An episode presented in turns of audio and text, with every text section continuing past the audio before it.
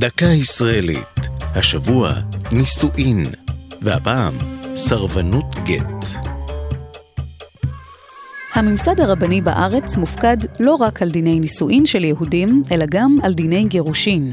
במסגרת הליך גירושין, על הבעל לתת לאשתו גט, מסמך הלכתי שנועד לסיים את נישואיהם.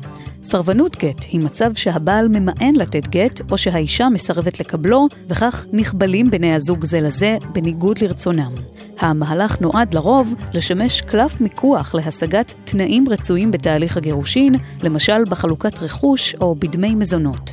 גבר מסורב יכול לקבל היתר מיוחד שמקנה לו זכות להינשא מחדש, אבל פתרון זה אינו קביל לאישה, וכל עוד היא מסורבת גט, היא נחשבת אשת איש. אם תלד ילדים לגבר שאינו בעלה, הם יחשבו ממזרים, פסולי חיתון. היקף התופעה לא ברור דיו, ומספר מסורבי הגט ומסורבות הגט שנוי במחלוקת בין גופים שונים.